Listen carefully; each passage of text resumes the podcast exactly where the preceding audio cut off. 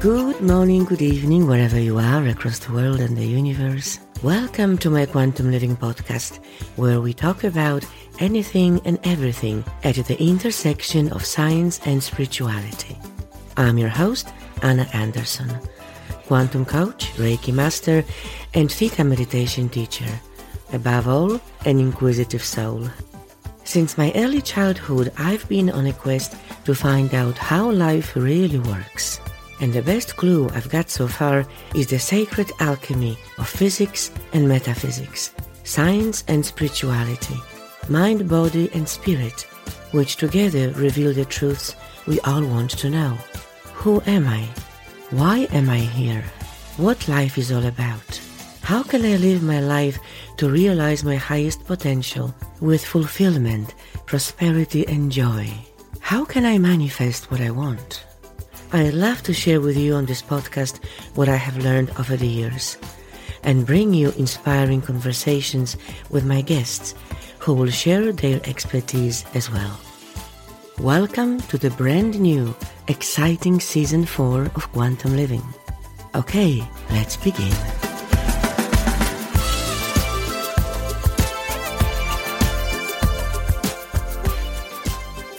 Hello and welcome back to Quantum Living. As I said in my previous episode with Eileen McKusick on biofield tuning, I continue my exploration of the fundamental nature of our reality, that everything in the creation is energy, speaking with thought leaders, inventors, scientists, intuitives, and experts on essentially how we can use this knowledge and work with energy for our benefit.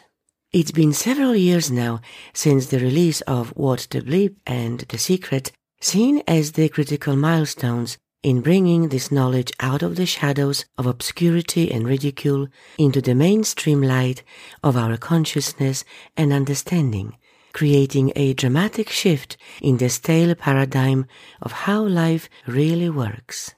There is no other way. These claims can no longer be refuted as the gap between science and esoteric knowledge has now been closed. We have passed the point of no return. Just like the first images of the Earth from space have put to bed the belief that our planet is flat. I find it truly inspiring and uplifting that there is a growing number of teachers who possess this knowledge and skills in energy work whether for healing, obtaining important information from beyond the physical dimension through the sixth sense, so-called psychic abilities, or for our personal and spiritual growth by gaining an understanding of the cosmos and our role in it, who are willing to share this knowledge with others. So let's continue on our journey. My guest today is someone with such a broad spectrum and depth of expertise in topics at the intersection of science and spirituality that I could ask him pretty much any question and the conversation could go in any direction from one rabbit hole into another. So I must be careful not to produce a six hour episode here, as I just won't be able to cut anything out of it. My special guest today is Dawson Church, PhD. Dr. Church is a researcher, best-selling author, founder of the National Institute for Integrative Healthcare, an expert and pioneer on using the emotional freedom technique or EFT in treating anxiety and other psychological and mental disorders, supported by numerous clinical studies. His groundbreaking research has been published in many prestigious peer-reviewed scientific and professional journals. He is the author of three best-selling books, The Genie in Your Genes, Mind to Matter, and Bliss Brain. Dr. Church offers workshops, training courses, and classes through his popular website EFT Universe and hosts his very own High Energy Health podcast. With all these activities, Dr. Church is certainly very busy, so I'm thrilled that he has accepted my invitation to appear on my show. And now he joins me from California. Hello, Dawson. Welcome to Quantum Living. It's such a great pleasure to have you on my show. Thank you so much for your time. Anna, it's a joy to be here. Thanks for having me. Beautiful. Gosh, we have so much to talk about. As I said uh, in my intro, I need to watch the time. With nothing but rabbit holes. okay. So, to set the scene for our conversation, could you please share with us your personal journey that has brought you to this point of such amazing achievements and contribution in this field? It's so interesting how the personal journeys of all the people who are in healing and in this kind of work often begin with them having problems. And I'm no exception to that. I was really unhappy as a, as a child. We had a pretty chaotic family, and um, a lot of negative events happened for us when I was growing up. And so by the time I was 12, 13, I was just as depressed as you can imagine. I was so anxious. I was so so um, traumatized. I had no friends. No one wanted to be to be with me, and so I started by looking at spirituality. And I read the great philosophers. I read Alan Watts, and I read Krishnamurti, and I read all these all these accounts of the perennial philosophy.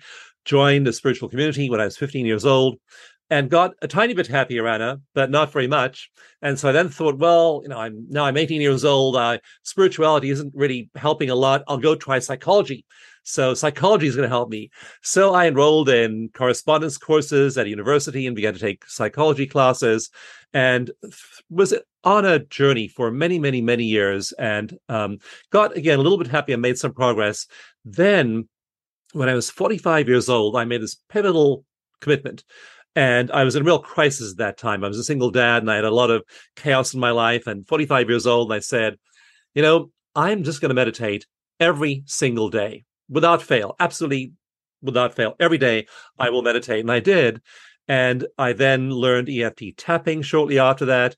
And Anna, I was amazed. Within a few months of making that commitment, my entire life changed. My money changed, my career changed, my relationships changed, my parenting changed, and my, my career changed. So a lot of good things happen when we make that commitment to pay as much attention to our inner reality as our outer reality, and then to be able to train people on these techniques as well. I wanted to not just have them be available to me and enjoy them myself, but I, I had a passion for seeing people heal.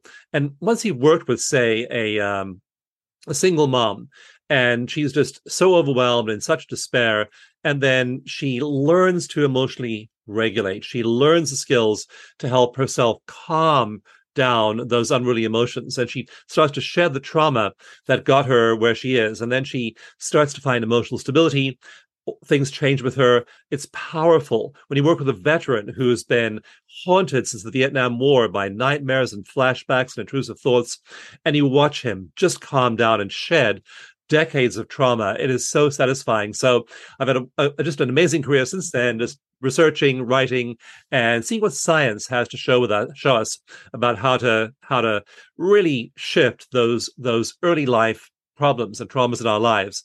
And the good news is that there are so many fabulous methods right now. I teach them, I write about them, and we really don't have to stay stuck the way we used to have to stay stuck in in years gone by. So that's how I got from being a miserable suicidal teenager to being um, just every day feeling happy and fulfilled. Thank you so much for sharing. And I might add that you didn't become just a normal happy person but you have stepped up to become a leader and a, and a thought leader and leader in this field, helping so many people. Now, before we get to the nitty gritty of this of this conversation, I would like to start with the broader picture.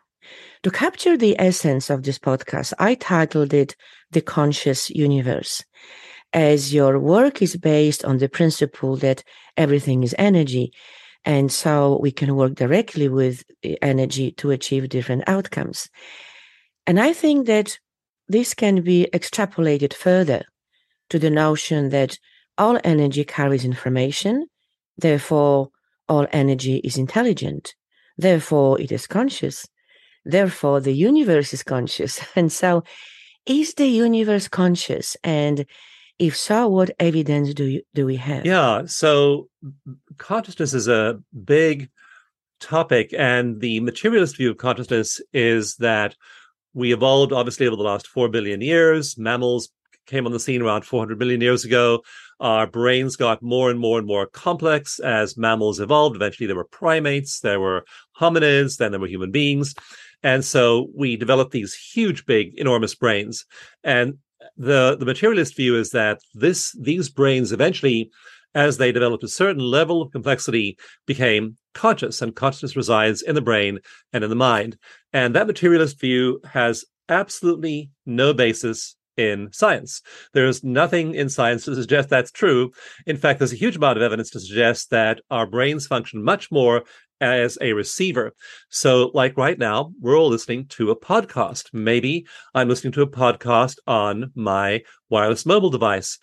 It would be really silly to believe that Anna and Dawson are inside my iPhone. It's just as silly to believe that consciousness is inside your brain. Your brain is two pounds of tofu shaped, tofu colored material. And it's no more creating the signal of the the what we see around us as material reality than the um than you and I are in somebody's phone. And it's just a kind of crazy idea that we think it's, it's got, got to be material. And so our brains function in my book, Mind to Matter. I look at all the evidence showing our brains are in touch with information fields.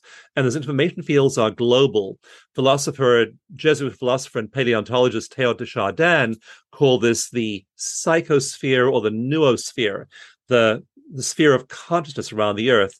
And we download ideas from that level. Albert Einstein said that every great scientific discovery is made when you're in an altered state of consciousness. He discovered the mm. theory of relativity in a dream. So you find over and over and over again in in in in art, in science, in all fields of human endeavor and, and engineering that people are in touch with information fields and then they they download these ideas and then they manifest them and the brain is this marvelous device for doing that. So you meditate, you calm your emotions, you then establish a connection with what I call in my books non-local mind. Now you aren't mm-hmm. just bumping along at the level of, oh, gee, what shall I wear today? And what shall I eat? And what does my bank account look like? And what is my job like? And how are people treating me? And what does social media say? Now you're in touch with the infinite. And so meditation, the saints and sages throughout the, the, the centuries have told us that they are able to connect with the source of infinite love, infinite knowledge, infinite power, and then you do that every day in meditation you have a very you're trans transceiving a very different set of signals through your brain into material reality and so my book mind to matter is all about is all about tracing how we create the things around us, the material world around us, by transceiving signals from our brain. If we are tuned to the signals of compassion and love and joy and gratitude, we create a very different reality from if we're recycling anger and misery and stress and resentment and all the, the negative emotions. Just our emotions, just our our local consciousness is creating reality around us. And so it's it's it's just wonderful to look at the evidence for that mm. and see how much evidence there is for that and then decide that consciously we will align ourselves with that non-local mind and then make that our reality rather than being focused as most people are most of their lives on only their local reality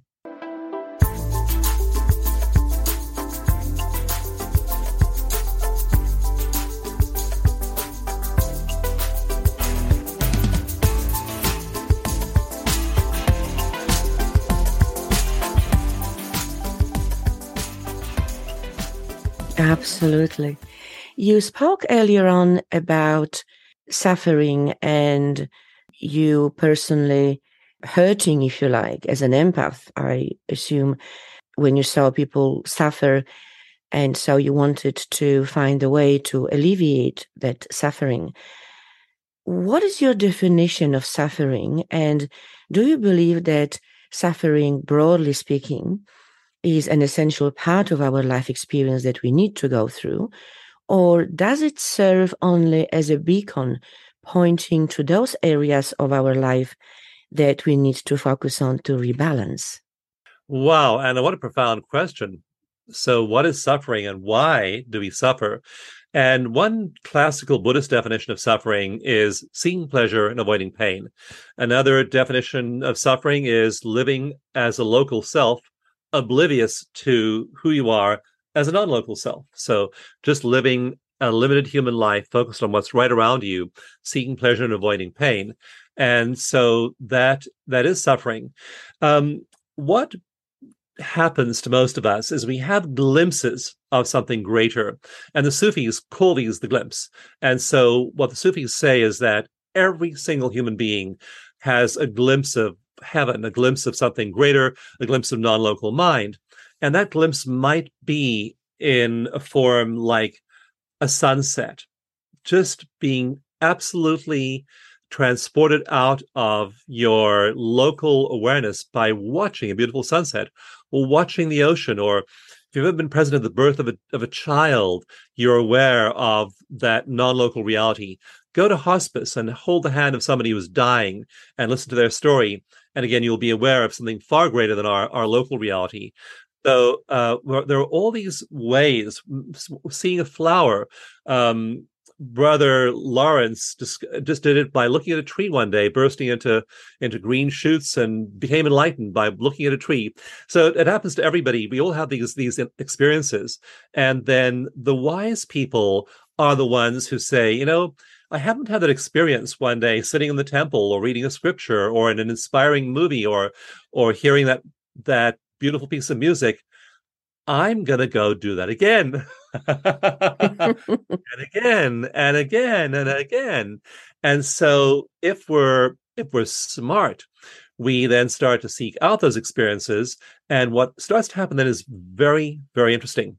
So we have various networks in our brains. And in my book, Bliss Brain, I describe several different brain networks, one of which is responsible for the suffering self and it's called the default mode network because our brain defaults to that suffering self whenever we are doing a task. So when I quit doing anything deliberately, my brain turns on two parts of the the brain, one in the front here, one in the back here. I won't go into what they're called or or uh, or their exact functions, but I, I do describe them at length in my book, Bliss Brain. And when people are in that that that brain, that default mode, 46% of their thoughts are negative. So the very negative, the very oriented toward bad things that happened in the past, bad things that might happen in the future, they are completely out of the present moment. So that's where most people are. And that's the suffering self. And that's the mode our brain defaults to because during the, our evolutionary history, it was very adaptive, very useful for your ancestor 100,000 years ago to think about the tiger that he escaped from yesterday and the tiger he might need to escape from tomorrow. So our brains default to that survival mode for a very good mm-hmm. reason. Mm-hmm. But we also have four circuits, what, what, uh, what researchers are now calling the Enlightenment Network. And so what you can learn to do is dial down that suffering part of the brain and dial up all of these positive emotions in these four brain networks. And then when you do that, you have a very different brain. I did a, a, study, a randomized controlled trial using MRIs, and we put people into these giant new model MRIs by this leading company called Siemens that builds that builds these. And we randomized them into either a mindful breathing group or a group that did a series of, of, of really powerful exercises called eco meditation. And you can get this free on the web, ecomeditation.com. It's all over the web. So they're either doing eco meditation or they were doing mindful breathing. And then we track them again after a month of doing one of those two things. And the people who'd been doing eco meditation, they're literally their brains changed. That suffering part of the brain just dialed down. The compassion part of the brain dialed up. So this isn't just a mood. Suffering isn't just an emotion. Suffering is literally a part of your brain being active. And you can learn to just like a light switch or like a dimmer switch, better analogy, just dial it down. And when you do that, you're also dialing up gratitude, joy, awe, compassion, altruism, and you feel absolutely wonderful, which is why that book is called Bliss Brain. We measure people's brains in that state, and they are absolutely Wow. Amazing and wonderful information. And speaking of your books, I will, and we will talk more about them. I will obviously include all the links to them in the show notes. And uh, I would recommend everyone to go and, and, and get them because this is such an amazing information. Now, speaking of meditation, I would like to uh, share something with you and, and the listeners, in particular in relation to deep meditation, which I understand your type of meditation is when our brain is predominantly in the theta frequency. So I would like to just quickly share how I discovered it. I started meditation or meditating long ago when I was in my 20s. And I was reading and hearing stories of this mysterious, deep, spiritual, and difficult to achieve meditative state that only monks and yogis can can do. And and I couldn't reach it because I understand now that I was intensely focused on finding it, which obviously makes it so much more difficult. and then one day I was sitting in my recliner chair, totally relaxed with my eyes closed, listening to some inspirational recording, as I usually do, when suddenly and spontaneously I found myself in a completely different state of mind I have never experienced before. To begin with, I had the most weird sensation of my body parts, my legs and arms being raised up in the air in some very strange position, which I knew logically that this couldn't have happened. But the sensation was so strong that I could have sworn that this is actually what did happen. Still, I didn't open my eyes to check. After a few moments, I completely lost the inner awareness of my physical body. My body just disappeared. It no longer existed. I was pure consciousness, unlimited, unrestricted, and free. I was in a state of bliss, which I can only describe as delicious, as if I was given a heavenly nectar of gods.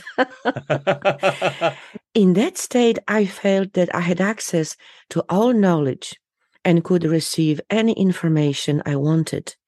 And the funny part was that it felt so good that I didn't want it to end. But of course, I eventually did come out of it. I had to make some effort to reconnect with my physical body and come back to the physical reality. Now, based on my research, I realized that finally I was in the theta state, which we go through naturally twice a day when falling asleep and then waking up. And otherwise, it is difficult to achieve this state at will.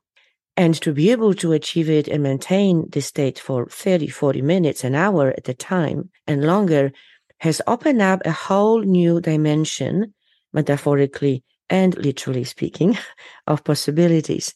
So I started practicing it and developed a technique that helps achieve and maintain this state, which I teach and produce in my own guided theta meditations which is that deep meditation. And I call it theta because of the specific brain frequency that our brain goes down to of four to eight hertz. Could you please talk now to your own research into and practice of meditation? So I understand that you call it eco meditation because it is so important for people to hear. Yes. So that's great. And you do spend a little bit of time in theta when you're drifting from higher frequency brain waves into sleep.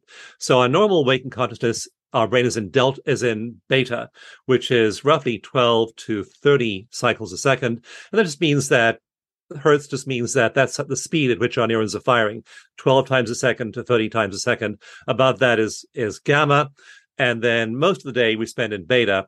And then we have a little bit of alpha, and alpha is from 8 to 12 cycles a second. And so when we're falling asleep, we go slow down into alpha.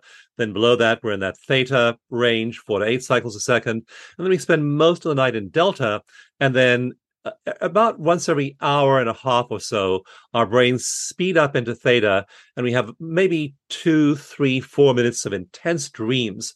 And those are called rapid eye movement dreams when our eyes are in theta, when our eyes are moving around and our brains are in theta. So we then drop back down into delta, and that continues for another hour or so. Then we pop into theta. That's called the sleep cycle. When we're waking up, we go back into theta, into into alpha, and then we're fully awake in and we're in in regular normal beta consciousness. And so what we find in deep meditators is they have the ability to get into those really slow brain states, a lot of theta, a lot of delta, some alpha, and beta just goes away. And once they have a big footprint of those slay, slow brain wave frequencies, then the fastest wave, gamma, cranks up. We see a lot of gamma as well when they're having a lot of theta and delta. So um, we all all have this, but how do you get there?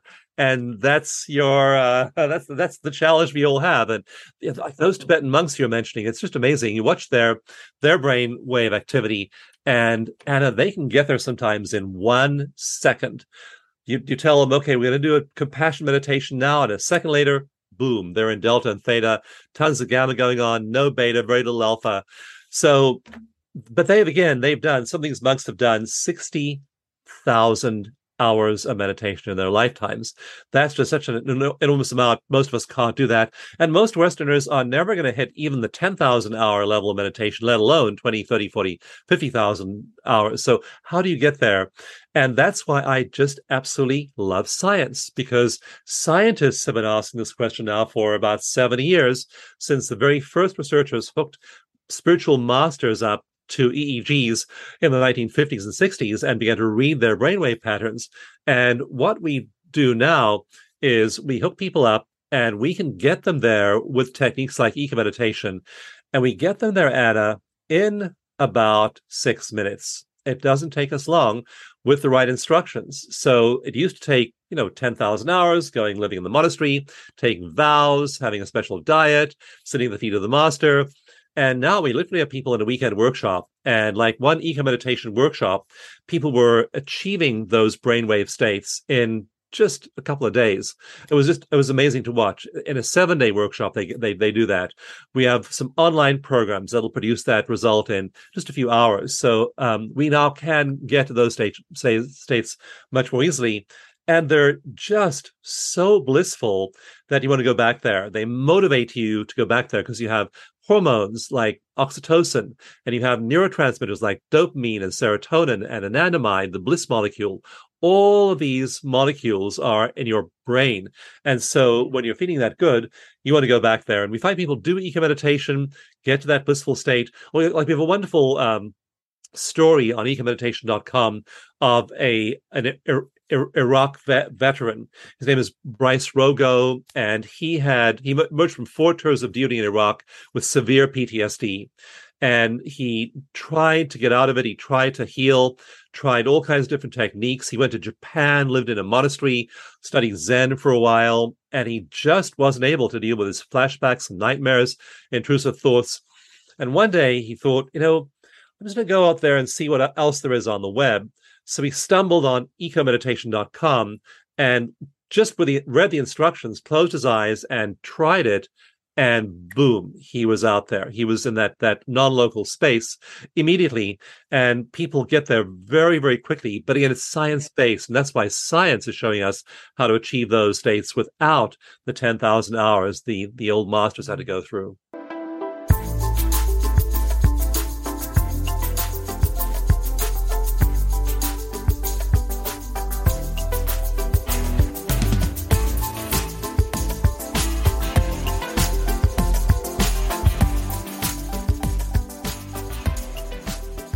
Absolutely.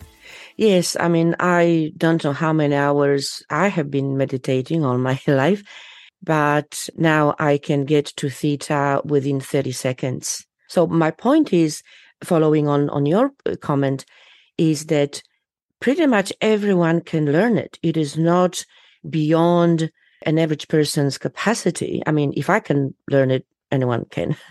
And it's just a, a, matter of finding the right technique and understanding and be committed to, yes, that's what I want to achieve. So I'm going to put in a bit more effort, not as much effort as I was putting in initially, being focused on getting there, but as, uh, as it is more appropriate.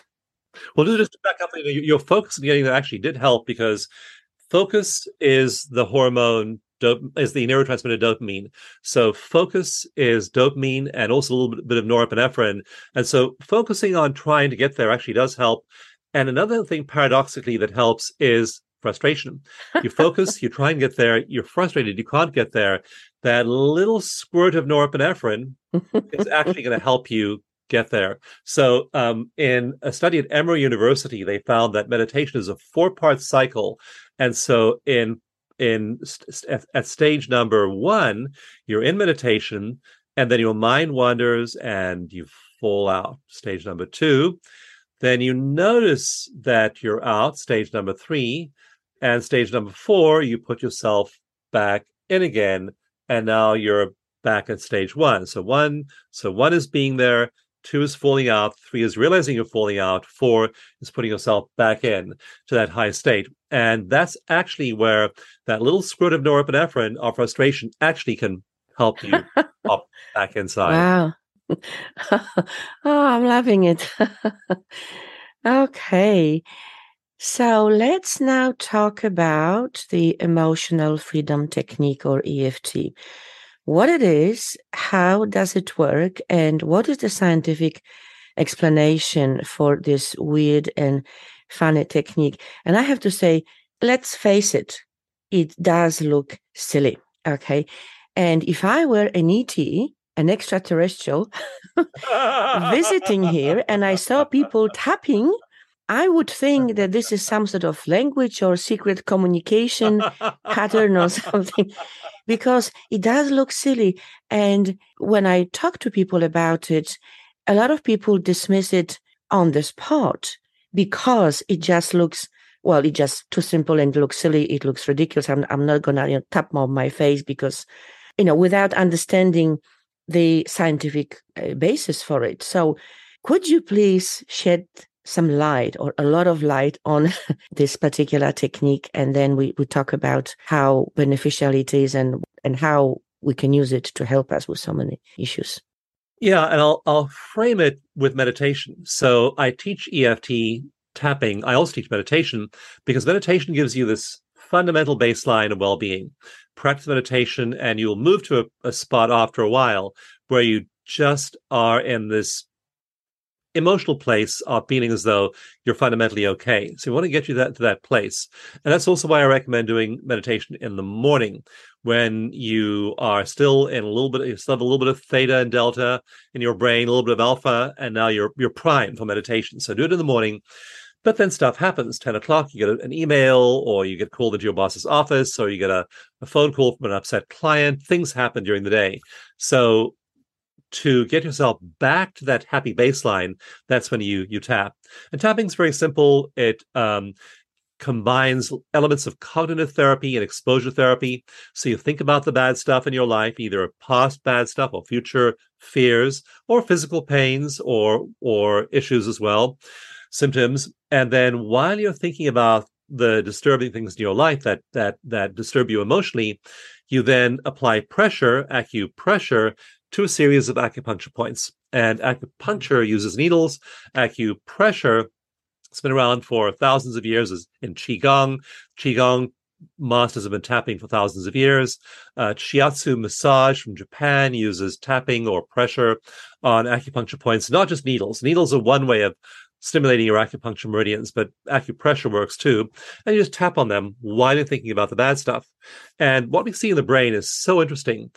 And when you first think about, say, for example, a childhood event that was traumatic to you, the part of the brain that processes memory and learning and emotion, the center of the brain, the limbic system, gets really activated. So you have somebody think about, say, being injured or beaten or bullied as a child, and now their emotional brain in an EEG, you'll see their emotional brain get highly active because they're processing the emotions of fear and maybe shame and anger and other negative emotions. And so that part of the brain that ho- holds emotion and also holds memory is now really lit up. When you tap on these acupuncture points, that sends a second signal to the body, through the body to the brain, and it says, everything's okay.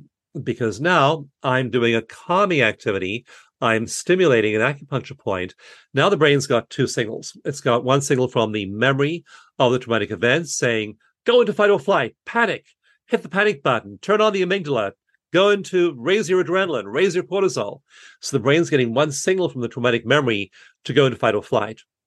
And it's getting a second completely contradictory signal from the tapping saying, calm down, everything's fine. There is no threat to you right now. And this is also regulating your energy system. So the brain gets a second signal from the body saying, be calm. And it realizes then that the memory is not an actual threat to your survival right here and now. And so you're thinking about the memory, you're also tapping, and that breaks the association in the brain between the bad thing that happened to you in the past and going into fight or flight. And we literally see that part of the brain, the emotional center, just calm down. It just calms down within seconds. I mean, that doesn't take like 10 minutes. Usually it, it calms down very, very quickly.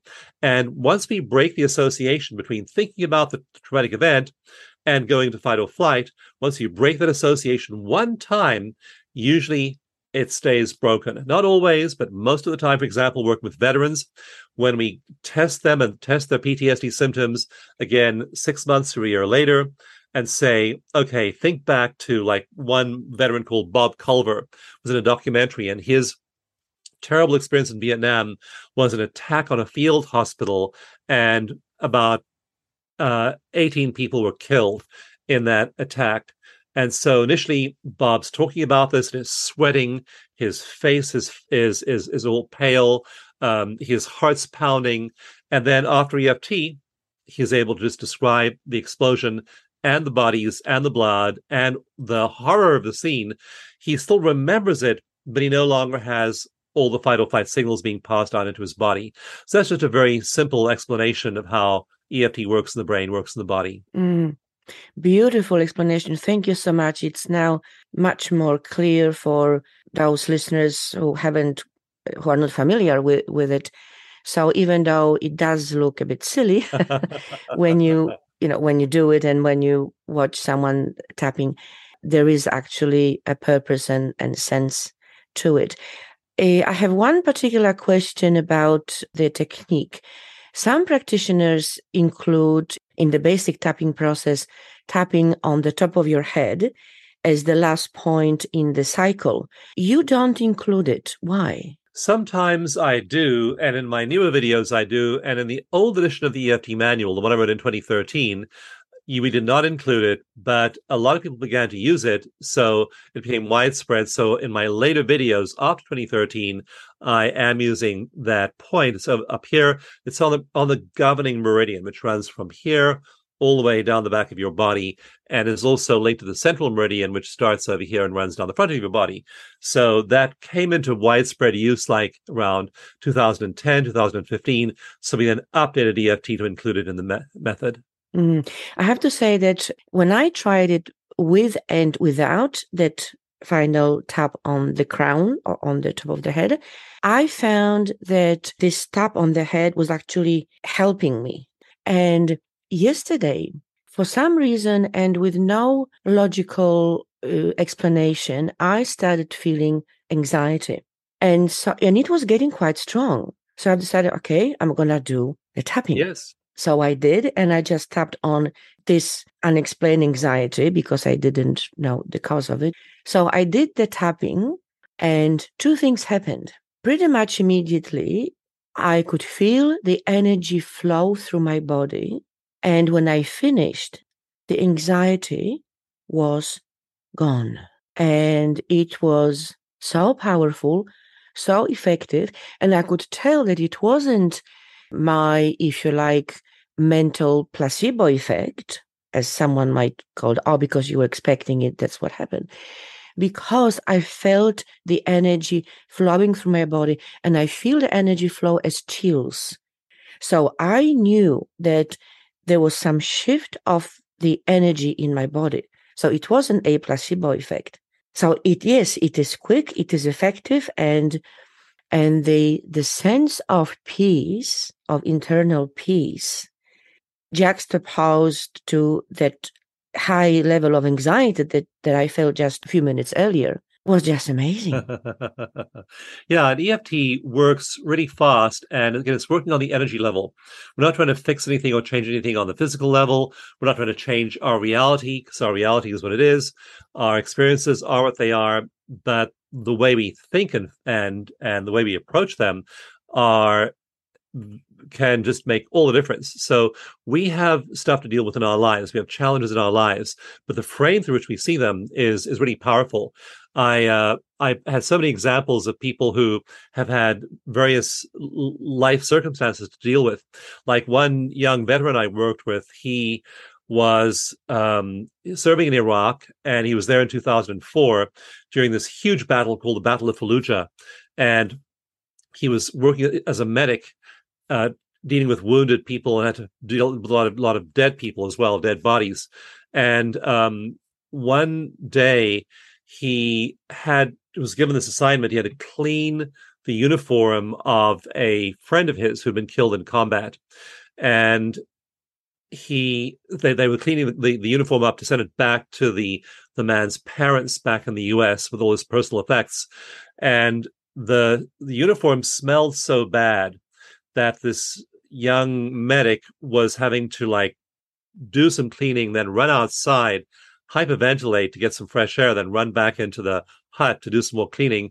Just because you know, after sitting in the hot sun for a, a few days, I was it smelled awful.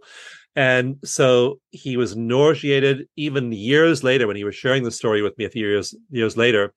And he it was the worst moment of his life. Cleaning the uniform of his friend and the smell of the uniform was the, the, the he described it as the worst day of his life. So he tapped with him same experience as you went down to a zero and then I ran into him at another event a few months later, and we tested again on that scale from zero to 10. So he was a 10 out of 10 to start with, a zero out of 10 to end with. And when I talked to him again a few months later, he was still at a zero. And he said, I'm so glad I was the one who was picked to clean the uniform because I could do it with devotion and then get that uniform back to his his parents in the US and it was an act of love. So here his whole story has changed. Same event, same terrible tragedy, and yet it's it's it's it's changed from the worst day of my life into an act of love. So it didn't change anything about his material reality, but it completely 180 degrees reversed his perception of the event. And many people call that a cognitive shift. So you will see your life circumstances very, very differently once you've applied tapping to them. Absolutely. So this, in, in fact, leads to my next question. Does EFT healing affect your mind, body, emotions, or even your spiritual dimensions? Those are labels of convenience like mind and body where does one end and the other begin? Emotions in the body. Emotions just labels we give to physical feelings in our bodies. And then we are beings of infinite spirit. Teilhard de chardin said in the 1950s that we are spiritual beings on a human journey. And so we are that and we can know ourselves as that and we can live as as that. So we we we label these things to study them or to work on them but uh, we're unitary beings, and all of our um, all of our parts are being affected when when we heal. So EFT is working on energy flows, and that definitely reduces stress in the body. Uh, so here I am tapping on acupuncture points, shifting. This is my small intestine over here. This is my bladder meridian, gallbladder, stomach meridian, so on. So uh, we, we know what these energy flows are, and we can describe them in those terms. But I did a series of studies starting in 2010 on cortisol. And what we found is that cortisol, your main stress hormone, drops dramatically when you tap. We did a, a triple blind triple blind randomized controlled trial with three groups, a therapy group, an EFT group, and a rest group who got one hour of either resting in the clinic, regular psychotherapy or EFT. And anxiety and depression, now again, these are mental conditions, emotional conditions. Anxiety and depression dropped more than twice as much in the EFT group as the other two groups.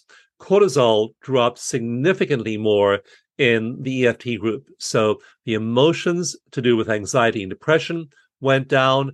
We regulated energy using the meridians. And then this molecule, this objective marker, biomarker of cortisol plunged when people did EFT. Were that interwoven as, as beings, body, mind, heart, spirit.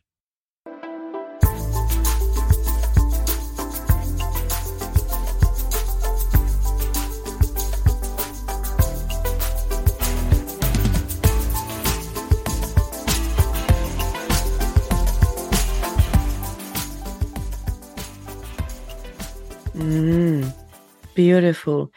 Now, it is well known in the energy healing circles and in spiritual teachings that quite often we can have a trapped emotions or trapped energy that is not ours. So we get it from someone else, someone else's energy.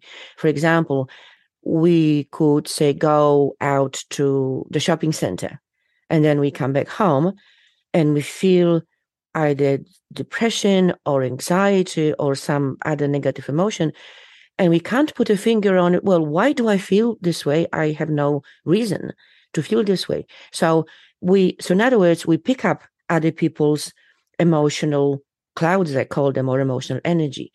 So is it possible to remove this type of negative emotion that is somewhere trapped in the body? Yeah, there's a very uh, interesting field of science which studies a phenomenon called emotional contagion. And chapter two of my book, Mind to Matter, I talk about this, and they use contagion because they they study it like they study the spread of a virus or a bacterium in, infectious agent. They study emotions, and emotions are infectious. And you walk around smiling, other people will start to smile. They'll affect people around them, and suddenly the whole community starts smiling. Or you walk around and you're mean and nasty and resentful, and you look like uh, thundercloud, and suddenly everyone around you is, is is affected by it as well. So there are these negative energies, and I can feel sometimes when I go into uh, like a, a big store, Anna that I there were all these energies in there. In fact, for many many years, I couldn't easily go into them at all because of the energy chaos in those environments. And we can easily pick it up, especially if we're sensitive. We can we can pick up those energies. They can you know attach to us. So you definitely want to practice energy hygiene. I do that, do that preemptively. So I'm going to a big box store. I'm going to Home Depot or Costco or Walmart or someplace like that. I'll do some energy exercises to shield myself before I go in. If I don't do that, I will stand there in the middle of the store where everyone can see me and I will do my energy exercises whether they whether they think I'm crazy or not. So no one seems to mind or notice, but I'll do some tapping to release and I'll do some other energy work to release right there in the aisle of Costco if I forgot before I went in. So yeah, it's important if you especially if you're energy mm. sensitive. There's a book called EFT for the highly sensitive temperament a wonderful mm. book which which showed me how to do this i read the book years ago and um, practiced those techniques so yeah you can use it preemptively to release those energies otherwise you know you're going to have stuff stick to you from people around you from from members of your family, especially. I mean, you, you, probably have some members of your family who are great to be with, and some of them are really toxic. and so you go to a family gathering, and there's that toxic person sitting there, and then they're, they're, talking to you, and you feel the energy, and you're you're part of a family energy system, and so it can easily stick to you, and then it can just make you feel low. So you have to develop resilience. And in chapter seven of my book, Bliss Brain, it's all about the resilient brain, about how people can develop resilience not as a as a state. So a state of resilience is wonderful. I'm in a resilient state. I feel resilient today, but develop a resilient trait where you have wired your brain so strongly for that that you are now a resilient person. And then you know good things happen bad things happen but you have that basic resilience. And then in, in chapter one of my book the brain i i describe what happened to my wife and i a few years back when we were trapped in a wildfire. And uh it was just a shattering experience because we she shook me awake at 12:45 a.m. I looked at the alarm clock next to me and said 12:45 a.m. I looked out the window, walked outside the house and there was this wildfire wow. sweeping toward our house in northern California. And I just yelled at her, "We're getting out of here." We ran through the house, we grabbed the car keys and our phones, ran to the car in this just blizzard of, of embers uh. and bits of, of fire just swirling all around us. And it was like it was like hell, you know, yeah. white and orange and red glare. Mm. We just jumped in the car. We drove at high speed as fast as we could. And we, I mean, the, the trees were bursting into flames above our heads as we drove out of our, our, our property. And so we definitely had then as we lost our home, we lost our business, we lost every single thing we possessed except for that car and those phones. And it was a shattering event. I also lost my health the following year. We lost all our retirement savings in the business disaster that followed. And so, you know, no money, uh, no house, no business, no office. Wow. And so I, I, did, of course, what everyone would do in, in the next year, the year after that happened.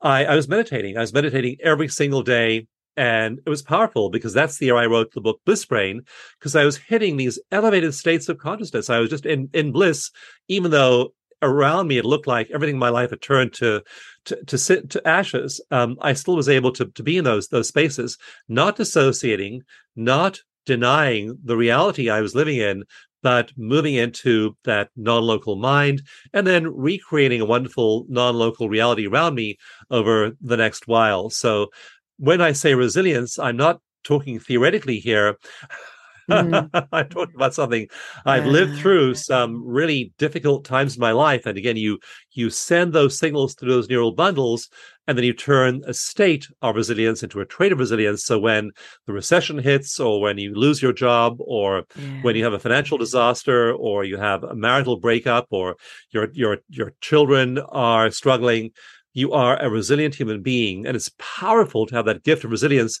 it's wired in your brain and no fire, no job disaster, no economic collapse, no political calamity, no natural disaster can take it away from you. So important. So, do we need to believe in energy healing? In other words, do we need to change our mind about condition for energy healing to work? Or will it happen regardless? Yeah, I'd love to do a study of people who don't believe energy healing will work and teach it to them, and then have them work on people, clients who also don't believe energy healing will work and see what happens. But um, these are just energy flows in the body. Like you don't have to believe in electricity to turn on the light in your house mm-hmm. and have have the light bulb go go on. And I can measure these flows in the brain. I can hook you up to an EEG, and I can show you it's there. Now you don't have to have to believe in it or not, but I can assure you that that is ob- objective science to do that. Mm-hmm. I can hook you up to an MRI, hook you up to a heart rate variability monitor. There are all kinds of instruments we can we can we can hook you up to. And when I tap, your brain waves will change, whether you believe it or not. So these are independent, objective biological measures. The subjective ones are interesting but the objective biological ones show that these changes are happening in the brain and the body, whether you believe them or not. Thank you. This is so important for people to hear. Now, I'd like to ask you a hairy question. I like asking hairy questions. If we accept that most, if not all, health issues are caused directly or indirectly by stress, so directly via stress hormones and indirectly perhaps via gene expression. And we have a healing modality such as EFT that is proven to remove stress and anxiety from our system. Can we then say that this is a panacea, a prevention and cure for all illness and disease, or at least has a potential to be? That's a, is a great question, and there is actually a good answer to that.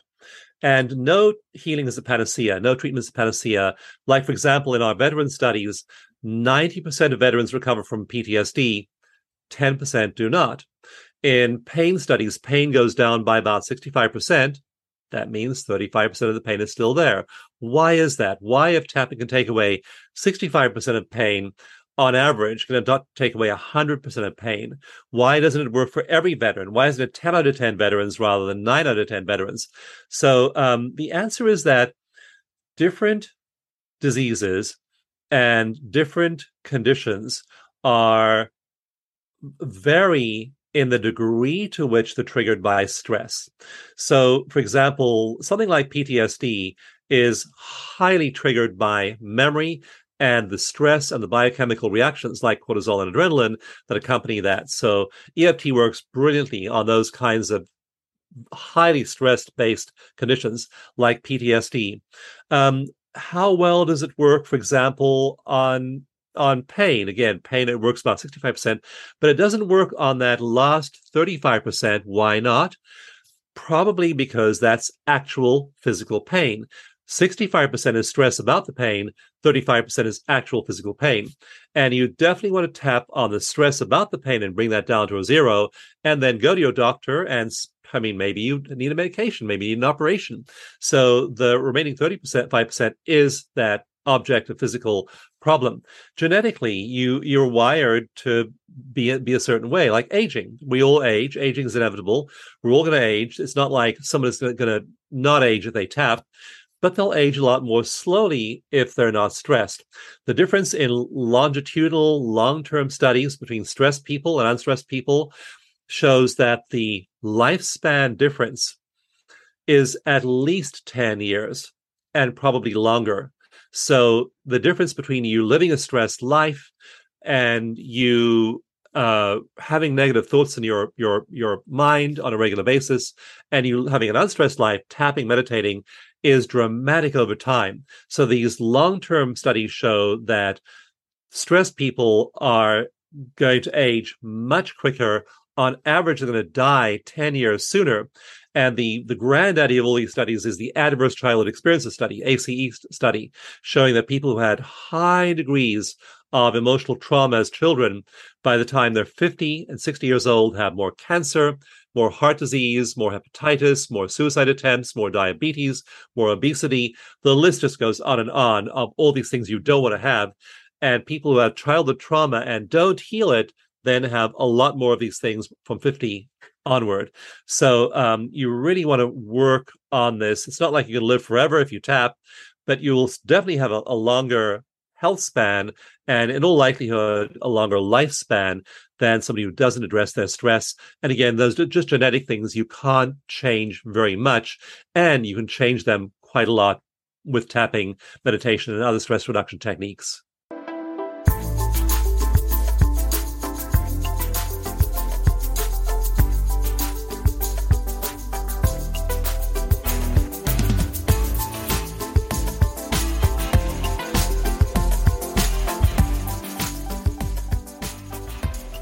Mm, yes. Now, speaking of pain, in my understanding, pain as such is not an illness or disease or a health issue in itself, but it is a symptom of something, whether it is psychosomatic, whether it's physical, whether it's mental, it is a symptom. So I agree that there would be a, a different level or a variation in the effectiveness of tapping on pain. But when we talk about things such as stomach ulcers or liver problems or allergies, even cancers, from the perspective of gene expression or certain genes activation, I would like to make a link here between genetic predisposition for certain illnesses and diseases and the effect of tapping and other stress reduction um, methods on keeping those undesirable genes under control, hence, as you just said, extending our lifespan and uh, and keeping us healthier than we would be otherwise. Could you talk to this, please? Yeah, and the really good evidence of this comes from twin studies. So, in twin studies, researchers look for identical twins. They're born with exactly the same genome. So, look at identical twins. They have they look they they, they look look so much alike. Often, even their parents can't tell them apart for the first few years. Um, so, initially, these kids have the same. They look the same. They have the same abilities, and then you would think that they would have the same lifespans, the same health spans. If they're going to get cancer, they'll both get cancer because they both have this that, that gene. And it turns out that that's not true. So in my book, The Genie in Your Genes, I have a case study from two twins called Isabella and Olivia. And they, by the age of five, they look very different because Isabella got a childhood cancer when she was two and again they're being they're they're identical genes being raised in the same household the same environment exactly the same nature exactly the same nurture. Why does one identical twin get cancer and the other didn't? I mean this was a big puzzle to the, the researchers who were studying them. Mm-hmm. and it turned out that she had had isabella had a tonsillectomy at the age of about six months and it was really stressful for her and they think that that stress actually triggered her cancer. So um, that's just where this comes in. Uh, some of these diseases are highly genetic, but even like you know, Alzheimer's is highly genetic. If you have an, it's called an apogene. If you have an apogene four from your father and an apogene four from your mother, then you're an apogene four four, and those people have a over 90% likelihood of getting Alzheimer's disease. If you have an apogene 4 4, if you have an apogene 3 4, it's over 70%. If you have an apogene 1 2 or 2 2, it's, it's not very high at all. So, uh, again, a strongly genetic disease. But a study in 2020 of Alzheimer's patients found that there was one thing far more important than genetics in the development of Alzheimer's disease, and that was consciousness. They found that people who were negative thinkers, who did what they call RNT, repetitive negative thinking, they were ruminating about the bad stuff. Again, the default mode network, the the tiger that almost ate me yesterday, the tiger that might eat me tomorrow. And because there are no tigers in the real world, they're worrying about paper tigers in their mind, imaginary ones in the future, imaginary ones in the past. And they're obsessing like this. They're, they're negative thinkers they were literally having greater deposits of Alzheimer's plaques, beta amyloid plaques in their brains than people who were positive thinkers.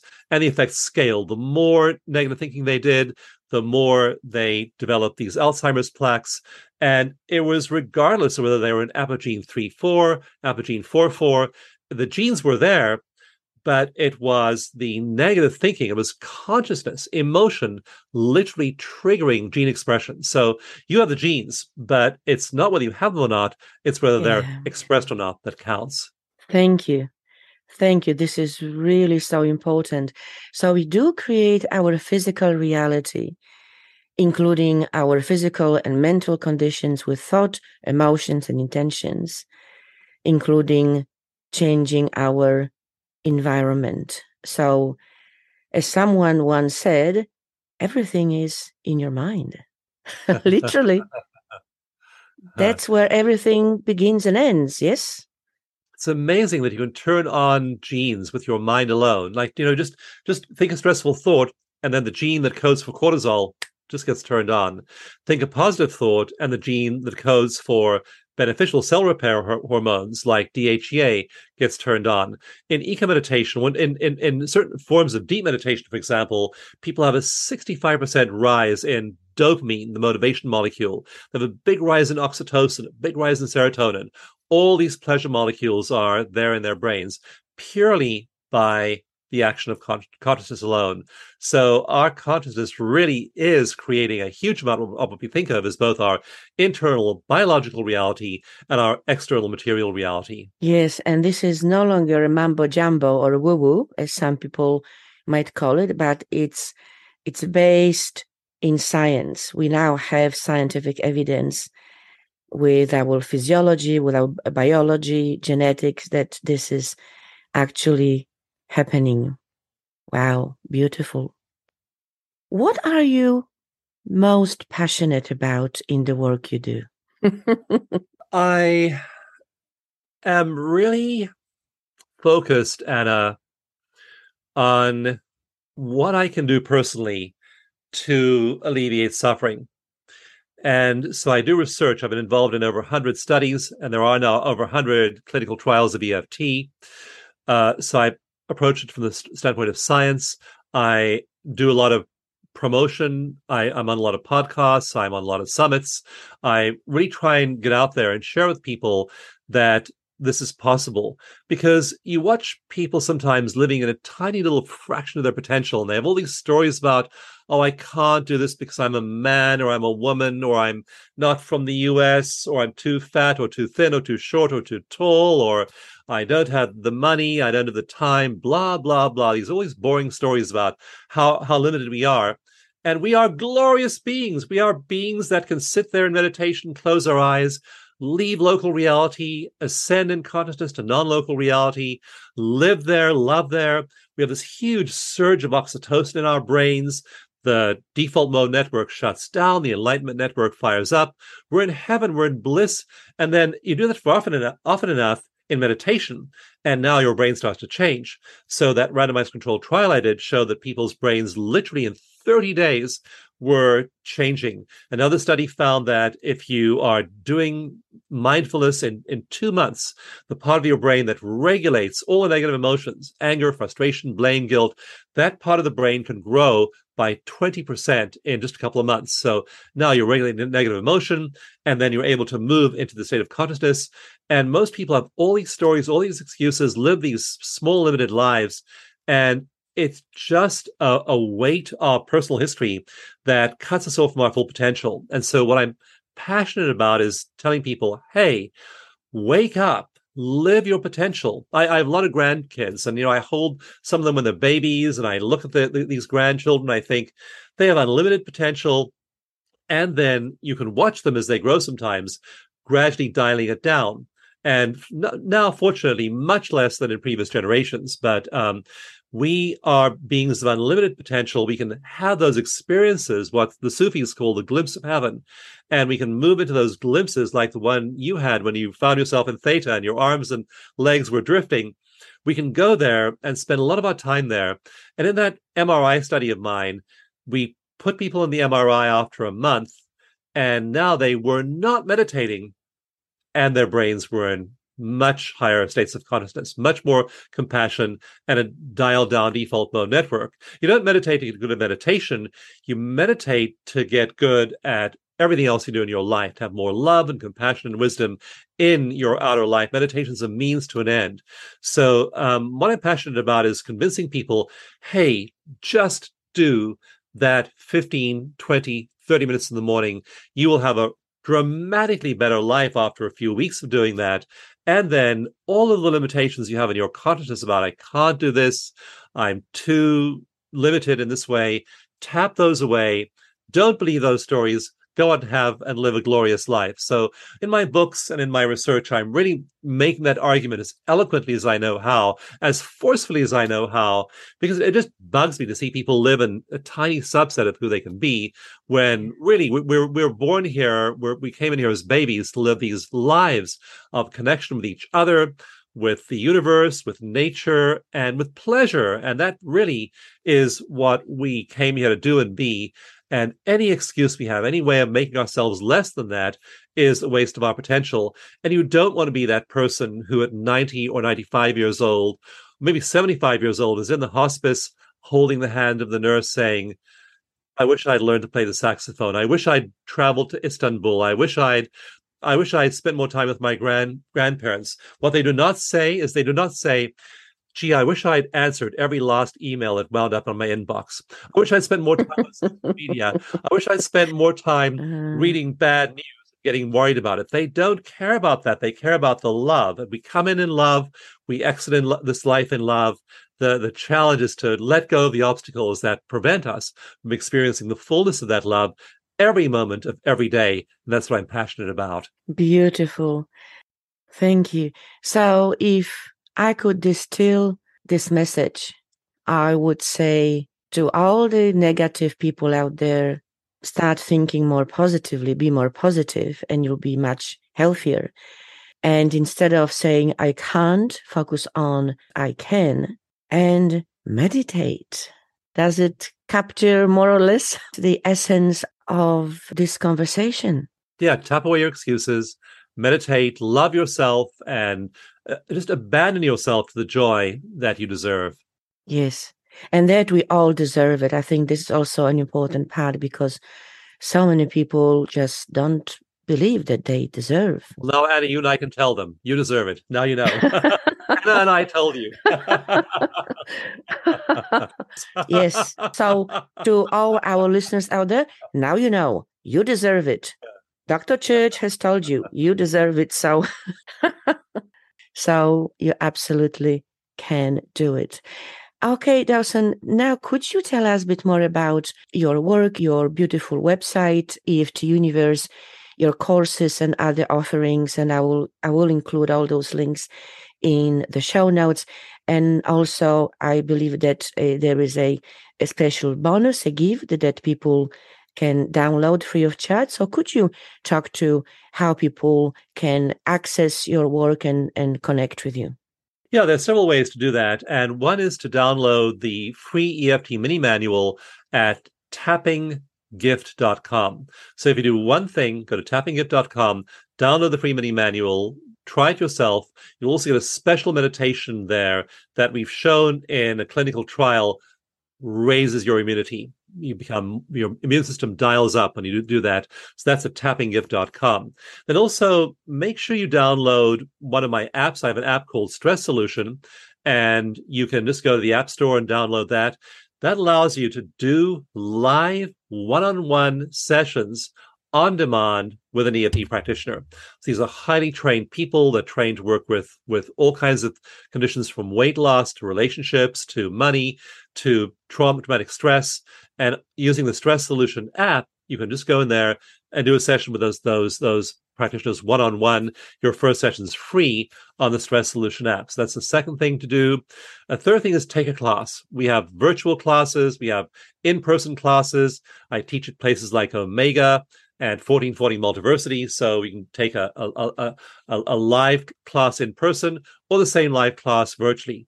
But we have one four day class that really trains you in, in EFT. So take a class, work with a practitioner, and then we have a bunch of online courses. We have a wonderful relationship one, which trains you in relationship skills. We have a weight loss one. In our weight loss, we, we've done clinical trials of our weight loss program. And in those clinical trials, they show that people lose weight during the six, six weeks of the program.